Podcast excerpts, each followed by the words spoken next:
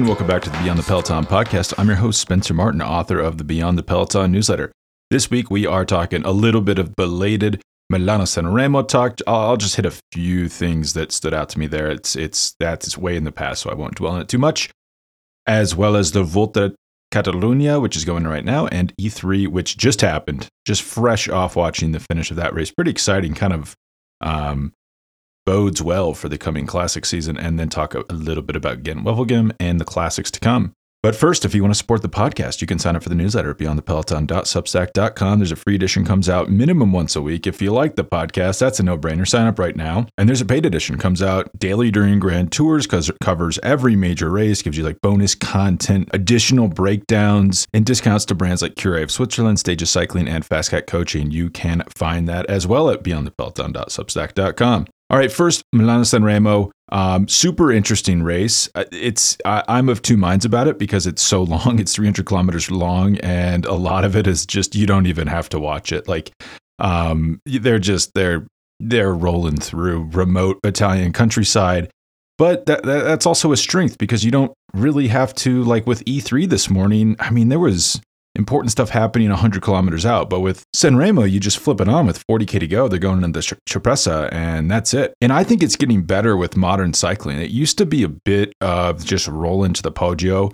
There, guys would get over the Poggio with some teammates, and then you'd have lead out guys welding it back together for sprinters. I never found that that inspiring. It really just made it a 300 kilometer long sprint, which is just you know, it was okay, but it didn't really sparkle. But this new version where they rip up and over the Cipressa, I mean, they were going so fast. I guess it wasn't the fastest time ever. I think it was the fastest time in the last 23 years, but we all know what happened 23 years ago. guys were on a lot of EPO, so um, can't really expect them to match that time. And then the Poggio was a little bit muted because it had been so fast on the Cipressa that um, the pace wasn't super, super high on the Poggio. There was some really big attacks from Tadej Pogacar and a little oddly Soren Kragh Andersen, but Matej Mohoric, the eventual winner, was able to just kind of like hang in the group, which which really is the key to winning Sanremo. If you go back and you watch like the last four or five editions, except for Vincenzo Nibali's solo attack, which was perfectly executed towards the top, which we'll talk about a little bit. Pogacar did not execute this that well. You really want to be in the wheels in the Poggio, even if it looks like you're getting split off at the top and you're not going to make that front group. Um, it's really about the descent. I mean, Mohoric ripped the descent. He had the dropper post. Um, super controversial. You don't see them ever really at all in road cycling. It's mountain bike tech and oversized brake rotors. Uh, the downside of both of these things is is weight. That's probably why you don't see them that often. But the brake rotors allowed him to brake later into the corners. I think it really helped him on the descent. I mean, for example, he was nine seconds faster than Sean Kelly in 1992, and I thought that was about the fastest the Poggio could ever be descended. I mean, we just with like they have slipperier bikes now. They're going to be a lot more aero. Their helmets are a lot more aero. Their positions are more aero. So there there will be some increase in speed, but nine seconds is a lot. Um, that, I think you can really only make that up with like extreme body contortion and on the corners. And those brake rotors really help. If you can wait later and you have more braking power because your rotors are bigger and you can just take a more athletic position of, of your body around the corner because you're you don't have a seat post you know like jamming up into your buttocks. It gives you a lot more freedom to move around and you can carve corners quite a bit better, which is why mountain bikes have had dropper posts for like years and years and years. And then Mohoric was able to stay away. Um, once you hit the bottom of the descent, I talked to those about this on last week's podcast. It's really if you have a gap or you attack at the bottom of the descent or you have a gap at the bottom of the descent, it's really hard to catch you because with the speeds being so high, people don't really have teammates on the other side of the Poggio anymore. So who's going to chase you back? Like someone, someone would have to really screw up and like pull another rider to a win, chasing you down. Not to mention you have a moto. I mean, if you look at the power files, it was super interesting. I think Mohoric did about like it was like 440 watts between the bottom of the descent and the finish line.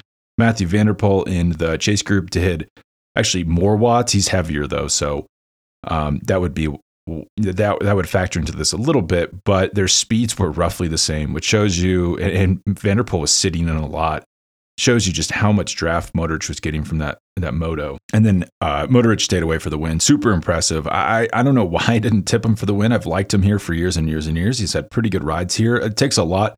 A lot has to go right for him to win because he can't really win in a sprint, but he's proven he's a great solo winner like in the past two or three years. Um, I wouldn't be shocked if, if this is not his last monument this year. I mean, you think about like Liège or even Flanders, Roubaix. Uh, he's really a threat. He's like kind of this secret threat at nearly every monument. Maybe not Lombardia, but Mohoric is a good climber. I mean, he's he's really a rare breed. He's a he's a big framed guy, but he's not heavy, so it does allow him to get over the cobbles at Flanders and Roubaix. And he can climb very well. I mean, I you know the last two times he's done Liège, he's gotten fourth and tenth. So people talk about you know Mathieu van der Poel, Tadej, and I say people, this is me. And it's like that meme. We're we're trying to find who's ever is doing whoever did this.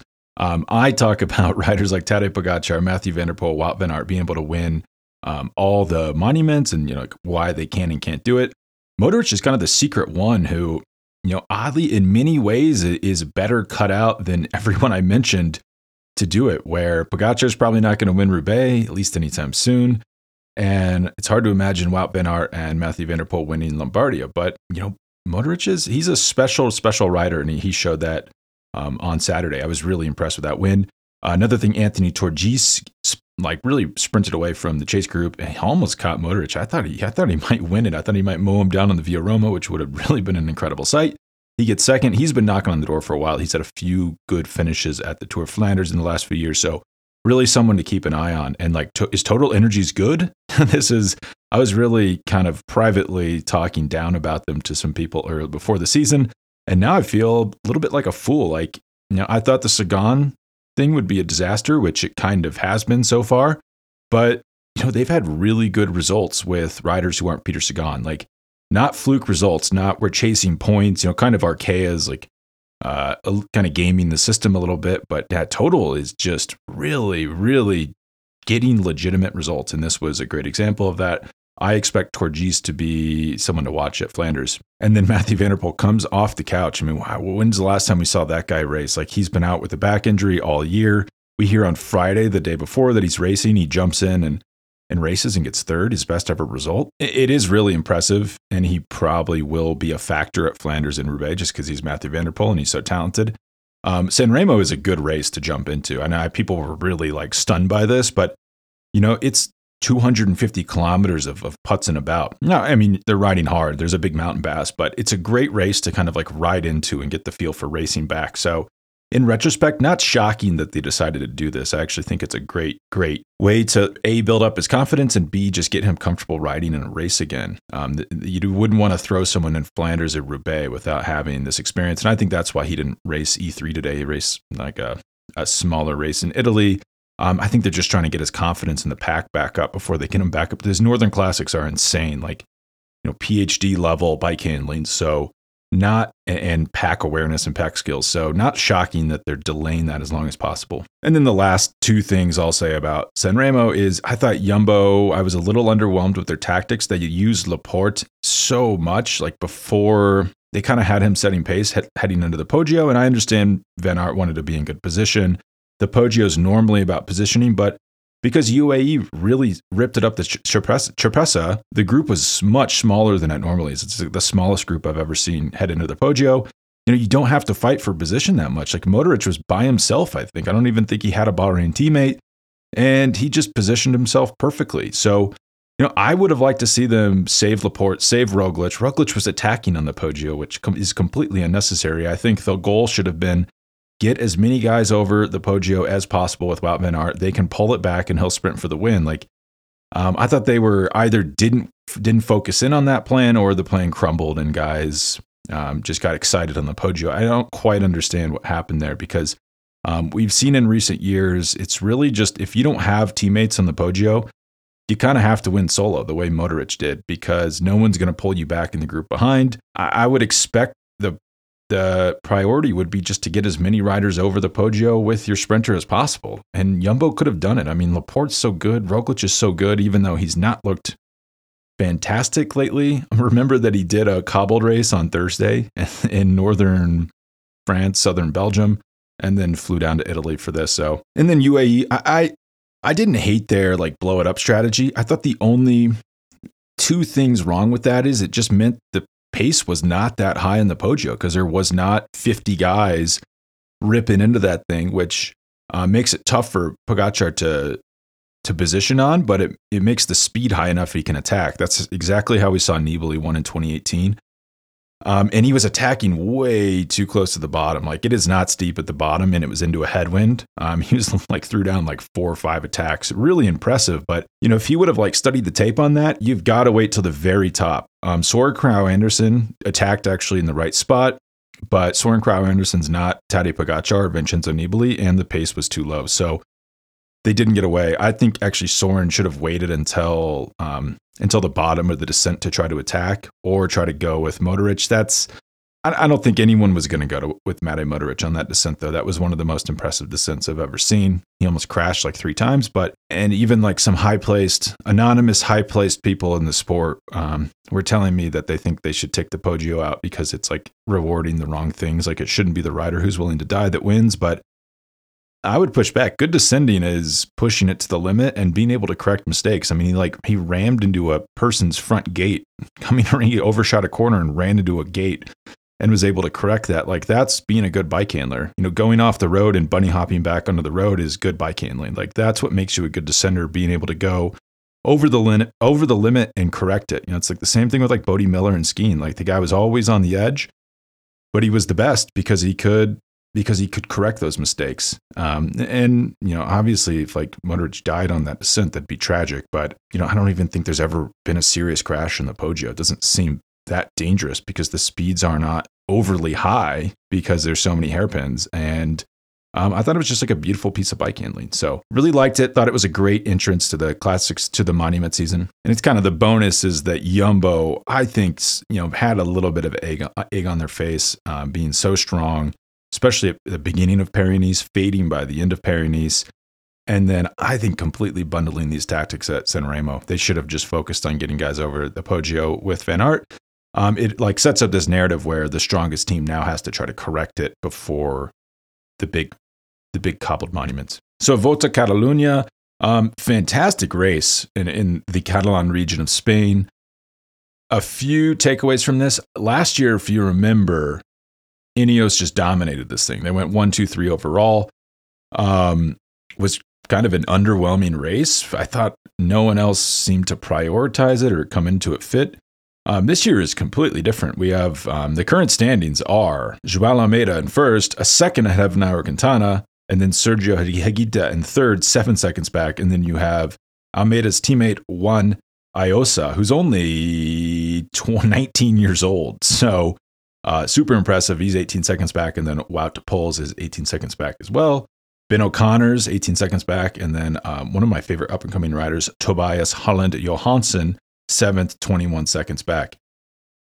You'll notice none of those are Ineos riders. I mean, this year it's been a complete flip for that team. Um, Richard Carapaz is their highest placed rider in ninth, 27 seconds back, which is a long ways to be back with no summit finishes left, and two kind of just hilly days where um, Almeida and Quintana will be sprinting out for like single second time bonuses to decide the winner. And they have Carlos Rodriguez in 13th. He's a minute back. Um, good, good, great result for Rodriguez. I really like Rodriguez. He's really impressed me this year, but um, he's not fully cooked as a as a GC contender. So little odd that Ineos, has really leaned on him this year. Like I've been shocked at how much they've had to lean on him. He was like one of their biggest riders at Strade Bianche and has been kind of their go to GC option a lot of these early stage races. So strange for a team with like a $60 million a year budget when a lot of teams have like $15 million a year. But my big, uh, few big takeaways from Catalunya, it's been a very interesting race to watch. Um, my, my headliner is I know less and less about this the Giro d'Italia GC every day. Like I thought Simon Yates looked the best he's ever looked at Paris I thought he would come into Catalunya, dominate it, and then go into the Giro as the favorite to win the overall.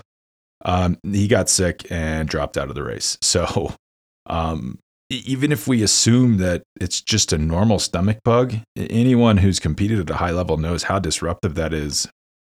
What are we five and a half weeks from the start of the Giro? That is that is extremely disruptive.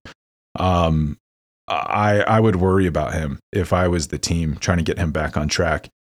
Also, Tom Dumoulin, I was curious to see how he would do. He also dropped out. It was a little unclear what I don't think they said it was illness. I know he maybe had COVID a month ago, maybe not. The initial report said he had COVID, then he kind of denied it. But something about Dumoulin to point out is he was not he's not been good at climbing since he returned from his mini retirement last year. He's had some really good time trial results, and then he's never really been able to recapture that climbing performance. I, am not sure why that is. You'd think if he could time trial and he looks incredibly light, that's it right there. Like that's the recipe for climbing. But you know, I don't know if the base fitness isn't there or what's going on, but he's definitely, I, I would not bank any amount of money on him being ready for the GC at the Giro. Simon Yates and Tom Dumoulin are two of the only GC contenders for the Giro that have ever won a Grand Tour in their career. We have Richard Carapaz is, is probably the third major one. He's looked better at Catalunya. He's not looking great though. Um, he's he's finally showing signs of life though. So if if you believe that Richard Carapaz can win the Giro d'Italia, you have a little bit of reason to believe that coming out of this race. But yeah, none of these big contenders uh, am I feeling that great about after this week. I think Joao Almeida looks incredible. I I don't understand what's going on with the UAE team. I wrote about this yesterday for paid subscribers. I'll just kind of slightly sum it up for everybody here. But yeah, Joao looks fantastic at this race. It looked like yesterday on stage four when he won the stage and um, got tied on time with Nairo Quintana for the GC lead that he was working for his teammate Juan Ayuso. And there was a lot in stage three that seemed like everyone on the team was racing for themselves. It did not seem like anyone was working for anybody else. Marc Soler attacked in the final two kilometers, which meant Joao and Juan could not chase down Ben O'Connor because they had a teammate up the road who was kind of do it was a completely pointless attack. It's like classic Marc Soler. If you remember him from from Movistar, he never seemed to be on the same page as the team, never really seemed to listen to team orders. I was worried about that when he came over to UAE. And it seems like they're having the same problems here. But um, Almeida made this all moot on stage four. He got to the front for, I assume, for his teammate. He got to the front a really long ways out. He was after George Bennett, who was uh, on a great move up the road, which forced Ineos to chase. Almeida gets on the front with like 3.2K to go. Richard Carapaz attacks him. Um, on paper, this all looks good. You're like Ineos has been setting pace. They pull back Bennett. Carapaz attacks. Almeida's vulnerable. But, and you'd think that's it. Carapaz rides away to the win, gets a GC lead. No, Almeida just stayed on the front. He looked at Carapaz attacking, did not respond at all, which tells me he's either like just totally screwed or feeling very, very confident. It proved to be the latter. He just stayed on the front. And it looked like he was riding tempo for a teammate, but he dropped his teammate. And then they caught, um, Higuita had bridged up to Carapaz. He catches both of them. And then instead of like letting up, he just keeps the, almost like he increased the pace and he's just absolutely shredding everyone on his wheel. Um, only Nairo and Sergio Higuita can stay with him. But then he gets into the final kilometer and he just stays on the front. He's with 300K to go. He's like looking, looking, looking, afraid someone's going to jump him. So he just is like, well, I'll just sprint from 45 seconds out, maybe even longer than that. And then held off Higuita and Quintana, who I would have told, uh, if I had to guess before the stage who would win on a three up sprint, Higuita's by far the fastest of the three. Quintana's pretty quick himself, and Almeida I don't think of as a quick rider. Um, he just beat all of them in the sprint, which tells me he probably beat them on fitness. These uphill finishes a lot of times are just about who is fit, um, and not necessarily about like who is fast. that makes sense. And so that tells me Almeida is on amazing form and possibly proving a point to his team who did not support him in the least bit the previous day and appeared to have him doing teammate duty for a 19 year old on stage four. And I would guess he was not super happy about that, the way he rode, and kind of made himself undeniably the team leader. In the bigger picture, this tells you I've been high on Joao Almeida since the 2020 uh, Giro d'Italia. I really think Almeida is the one of the only young riders who can really challenge Tadej Pogacar because um, this sounds simple, but if you want to win Grand Tours in the modern era, you got to be able to time trial at a very elite level. And you have to be able to climb at an elite level. And not many people can do that. I mean, the Venn diagram is, is smaller than you think. And Joao is one of the only people who can time trial and climb at a truly world class level. But the bear case for Joao is he's never podiumed at a Grand Tour or won one. So um, I would bet the house on him heading to the Giro. He is my favorite, though. I thought he had this uh, bad day, stage four of the last year's Giro d'Italia. But if we filter that out and we filter out all the time that he had to wait for Remco Evenepoel, he was pretty much pedal, pedal stroke for pedal stroke with Egan Bernal, who won the race. So you know, it's there. Like the ingredients are there. It just has to. We'll have to see if he can put it together at the Giro. His his UAE team is an absolute mess. I mean, stage three was really embarrassing. Like that was almost almost open anarchy when Ben O'Connor, who got fourth at the Tour de France last year, who's more accomplished than almost everybody in that group behind, save for Quintana, Carapaz, and that's about it, maybe. I mean, Simon Yates was maybe in the group by then, but he got dropped shortly after. Um, yeah, none of those guys have gotten fourth at the Tour de France. Like, that's a really, really good result. And they just thought, nah, we don't have to chase him. I mean, if Ineos hadn't gone to the front, that Ben O'Connor might still be leading the race because his gap would have gotten so big. But the fact that UAE had three riders in that group and none of them wanted to work for the other one shows you just really how dysfunctional that situation is. Um, they clearly didn't decide pre-race that you know we're working for Juan or we're working for Joao. Um, Marc Soler probably should have been the one to set pace. I, his attack, even if he didn't set pace, they still could have salvaged the stage by him just really ramping it up when he attacked instead of attacking himself and kind of launching Juan or Joao after Ben O'Connor. They got lucky that the gap really was only was only a few seconds by the end. It kind of hovered around 23 seconds for the entirety of the climb. And then Joao was so good on stage four that um, no one will, will remember this dysfunction. But you know, I'm I'm of two minds whether this actually matters or not. UAE is an odd team. They're not Jumbo. They're not a super team. They're very good. They have the best rider in the world. That counts for a lot in cycling. If you have the best rider, you're probably going to be the best team, or at least you're you're well on your way there. When Tadej Pogacar is at a race, he fixes a lot of these problems because no one is going to say, not even Marc Soler is going to say, well, I should be the leader, not Tadej Pogacar. The guy is the best rider in the sport at the moment and potentially could be one of the best of all time. So he fixes a lot of these problems. Um, if he gets any help from his team, that's a bonus. In his first two tour wins, he really had no team around him, so he'll just be happy to have any help he can get.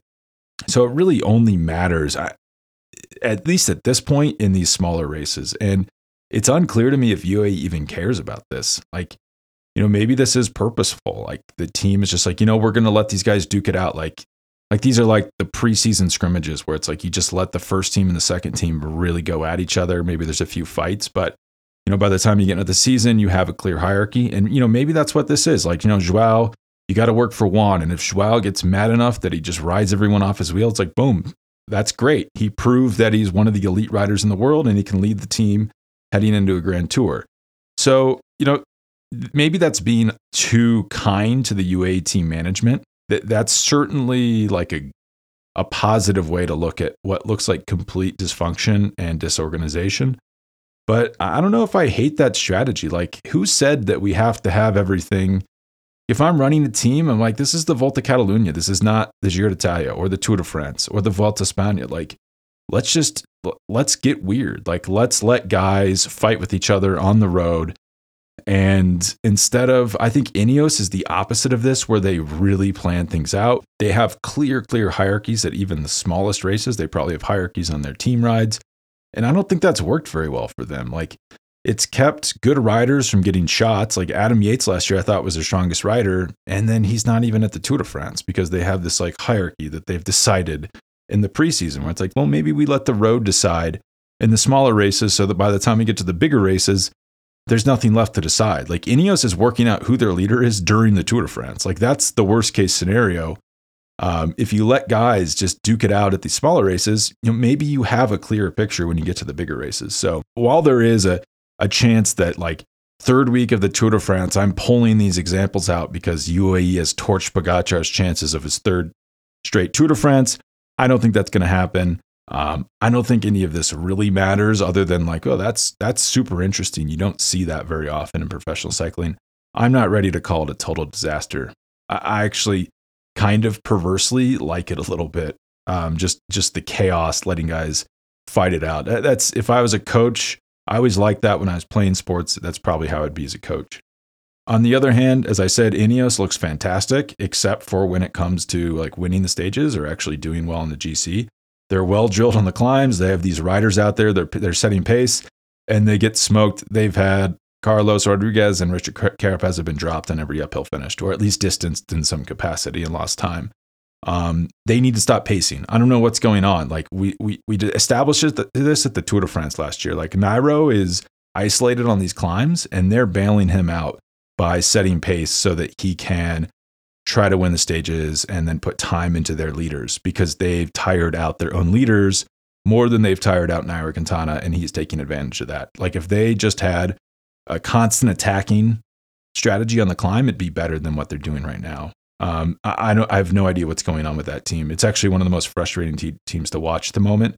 They have all the money in the world and they cannot seem to get a decent GC leader at any of these races. Um, it actually would be a really fun team to kind of go over, go in and be like an activist investor in. I, I would love to do that. There's so much potential there, um, but they do so they they do so little with it, and some of it is because their their DNA is ultra organization and you know, we're going to do things the right way. And they, and they do do that. And it's admirable, but they just don't have, you know, for lack of a better word, they don't have the horses to, to make that strategy work. Like when you're not, when you don't have the best rider in the race, you've got to make things crazy. Like chaos is your friend and they are like the masters of order.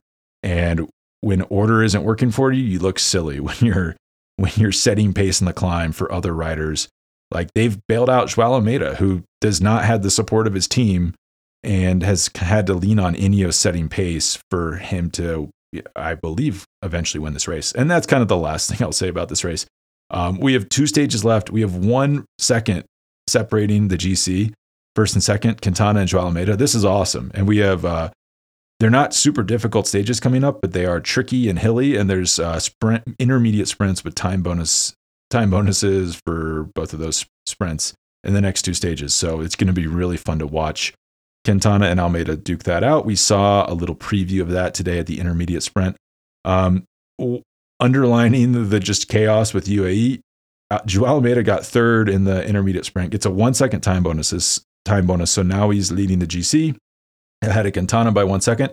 His teammate Rui Costa finished in front of him in the intermediate sprint and stole the time bonus from him. I, I have no idea what was going on there. Like, what's going through their mind? Like, you should lead him out and then get out of the way so he can get the time bonuses, or you've just nullified the whole point of the lead out. I mean, maybe they were concerned that if they didn't get second, Quintana, if he beats Almeida, then gets that bigger time bonus and just let them duke it out for the single bonus so that you're minimizing, minimizing the downside risk, you know, at the expense of, you know, minimizing the upside payoff. But Maybe they figure, well, if Quintana beats Almeida, it's only a second loss. But if we try to give Almeida second place, we've lost three seconds or whatever the. It's hard to get those actually. It's hard to get hard information on what those time bonuses actually are. It's kind of a weird oddity about the sport. Uno X, I thought was like the star of the stage. They they led Tobias Johannessen into the intermediate sprint. He won it quite easily. I don't totally understand what they were doing. He's in seventh place. He's still, you know, Higuita's the last place on the podium at seven seconds back. Johannessen's 21 seconds back. So he's still 14 seconds off the podium. Uh, maybe they figure he's so freaking good that he can nail back enough time bonuses over the next two stages to get back on the podium and create enough separation. And if so, I love it. I love that strategy, just like ultimate aggression. Like they're a second division team who's not even at the top of the second division. They looked amazing in that lead into the intermediate sprint. I love to see it. I'm a huge fan of that team. I'm a big fan of these up and coming Norwegian cyclists. Um, so I'll be keeping an eye on the next two stages of Catalonia. All right, E3. It's it's a, it's a mini Flanders, really interesting race. I actually think it's better than Ghent Wevelgem, which is on Sunday, which is probably the more prestigious race. I think this is the best predictor of Tour of Flanders which means Wout Van Aert's got to feel pretty good that he destroyed everybody here today to win. The only rider close to him was his teammate Christophe Laporte, who got second. And then Stefan Kung, who really interesting emergence for him as a classics rider in third. Um, Matej Mohoric in fourth, really good ride from him. I was super impressed. Biniam Girmay from Eritrea. This guy is 21 years old, really no experience in the classics, and he's had an amazing season so far. And a fifth place at this race is uh, it's beyond impressive. I mean, let's talk about a star of the future and what a pickup pickup for Intermarché and like a huge symbol for African cycling. That I think he's probably World Tour cycling is not the most open minded sport, I would say, or environment. There's a lot of the stuff that I find to be very backwards thinking in cycling. I cannot imagine that there's uh there's just a lot of closed thinking in cycling where it's like, well, he, he's not used to these roads, so he's not going to perform well. Um, doesn't seem to matter. Like I, I heard that he had never even reconned the race or the course, and he gets fifth. That's absurd. Um, everyone else has probably seen this course a million times before, so um, really impressive. And I, I, cannot believe he's on Intermarché. I don't know how that happened. Like, how did nobody else pick him up? Um, that's huge for that team. Um, he he came to my attention at the U23 world, uh, road race, World Championship road race last year when he got second, but I thought he was going to mow down the winner and win. Um, probably the most impressive rider for me in that in that World Championship race. And then I thought, well, you know, God, got to keep got a guy to keep an eye on for the future. Like maybe in four or five years, he'll be pretty good. And then he was the rider who, the only rider to try to respond to Wout van Aert and Christophe Laporte when they attacked with 41k to go to get clear on the Paterberg, which is a major climb from the Tour of Flanders. I won't go into a full breakdown of E3. I'm, I'm going to send out a premium newsletter later today that kind of goes into a little bit deeper. Um, I'd say big takeaways here is Jumbo's feeling so confident. Like Wout van Aert was attacking with 80k to go, um, and then pushing the pace when they got over the climb, and then just kept going. Like with 41k to go, riding clear with a teammate that takes a lot of confidence, like a lot of confidence.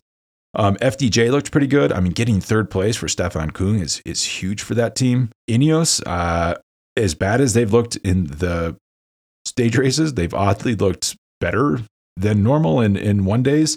They had Jonathan Narvaez and Dylan Van Baarle in the, in the lead chase group, but they get two riders in the top 10. Narvaez finished a sixth, Van Baarle is an eighth.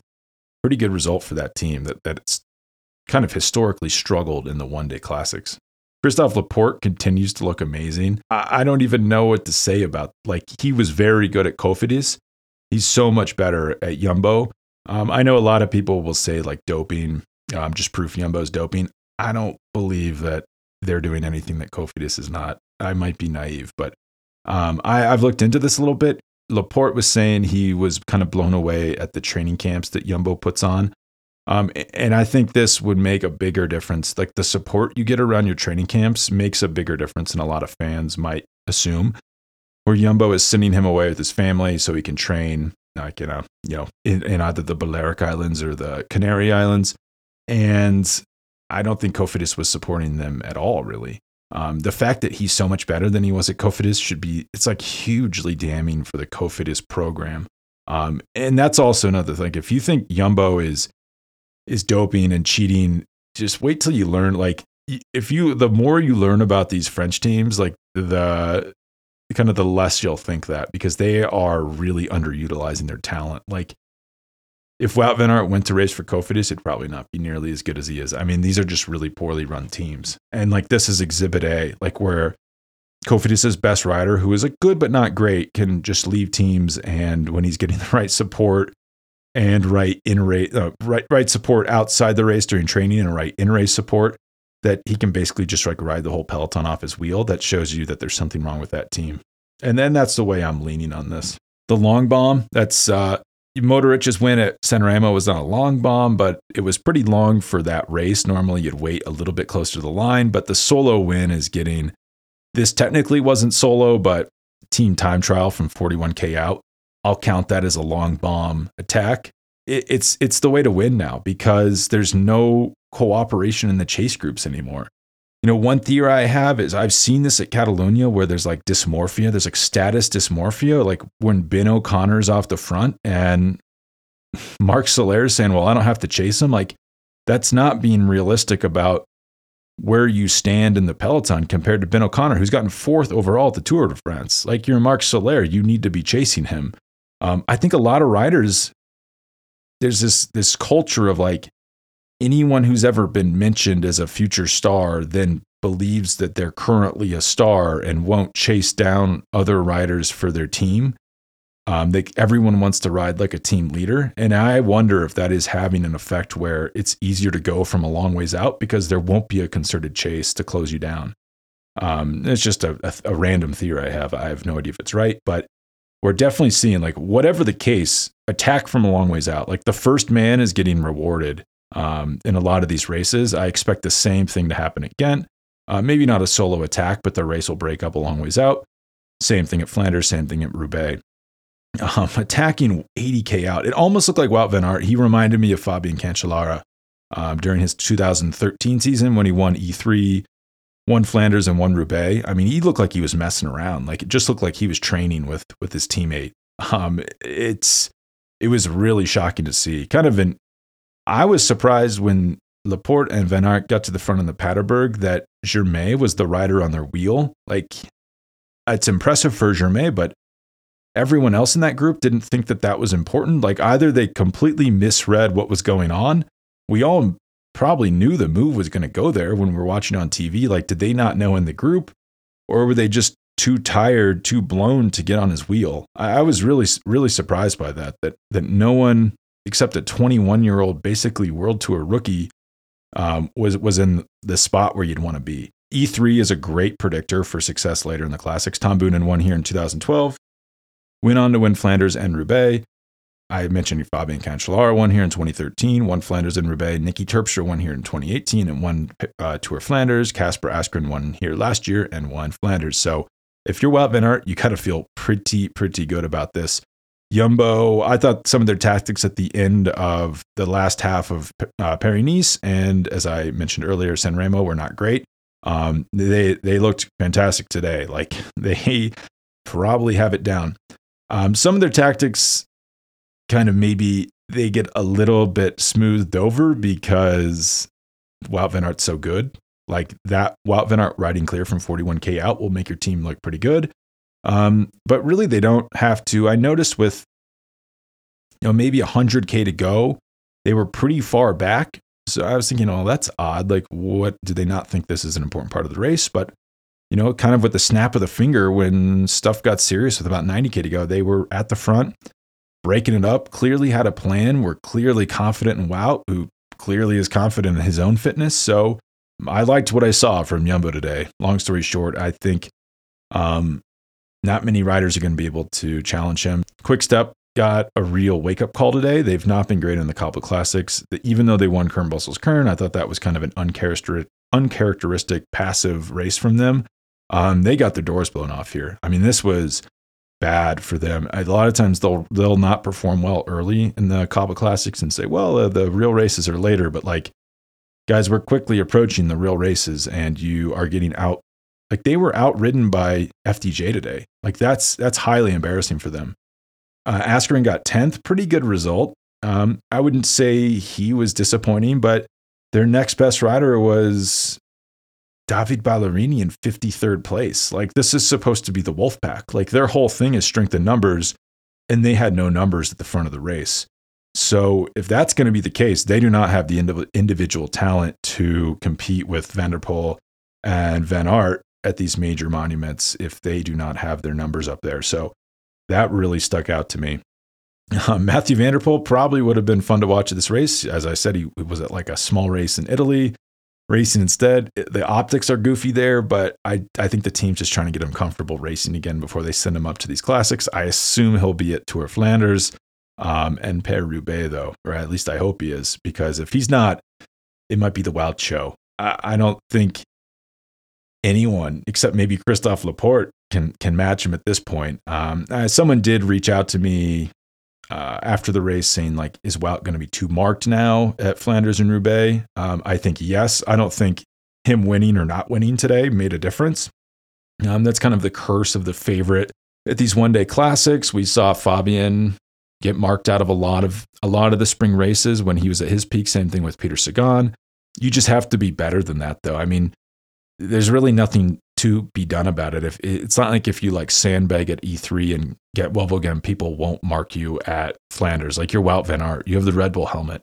like that's no one gets to ride a Red Bull helmet. So people know you're good. People know you're the best.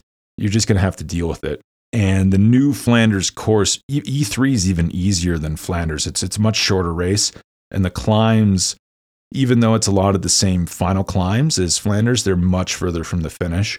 Um, the new Flanders course with uh, Paterberg and Oude Kwaremont so close to the finish, and the circuits they do. Well, if you have the legs, you're going to win. Like you're going to be able to drop the others on those climbs. and solo to the victory if you're strong enough. So we'll see what happens there. I'm, I'm excited to watch Gent Wevelgem on Sunday to see if I, I, I would be shocked if Van Aert wins again. Um, he might try to race a little bit more conservatively on Sunday. He won that race last year, but then I kind of started to fall apart a little bit. Um, was not as impressive at um, Tour Flanders the next week. So I, am curious to see how he approaches, how he and Jumbo approach Sunday. I don't think they'll go for another long bomb attack. I think that would be maybe a little bit too much, kind of overloading the body there. So we'll, we'll see what happens. But I think E3 is the better predictor anyway. Um, it's one of my favorite semi classics of the year. I was really, I had a, a, fun time watching it. I was really impressed with Van Aert. I mean, the, the whole top three, Van Aert, Laporte, and Kung, really, really looked good. Matej Mohoric, watch out for him. He's not super highly tipped in these cobble classics, but the way he looked today, I mean, um, I, am a little surprised he didn't try to counter the move from Van Aert and Laporte, but he looked pretty pretty good in that chase group, and he could be like an outside. You could imagine him getting clear. Um, there's that long kind of 10k final run into the finish at Flanders you can imagine him winning that. And there's a similar long run into the finish at Gent Wevelgem on Sunday, so keep an eye out for him. But everyone else really looks a step below. Um, it's going to be a tough battle for for Kasper Asgreen to reclaim his Tour Flanders title this year, especially without the help of that Quick-Step team, who look, who I said earlier just looked absolutely terrible. All right, well, thanks for listening. I'll be back next week. Got some big guests next week. Big guests next week. I might have to split it up into two episodes. I'll, I'll do, you know, maybe a breakdown of Gent Wevelgem early in the week and then a, a Flanders preview later in the week. All right, thanks for listening and have a great week. Bye.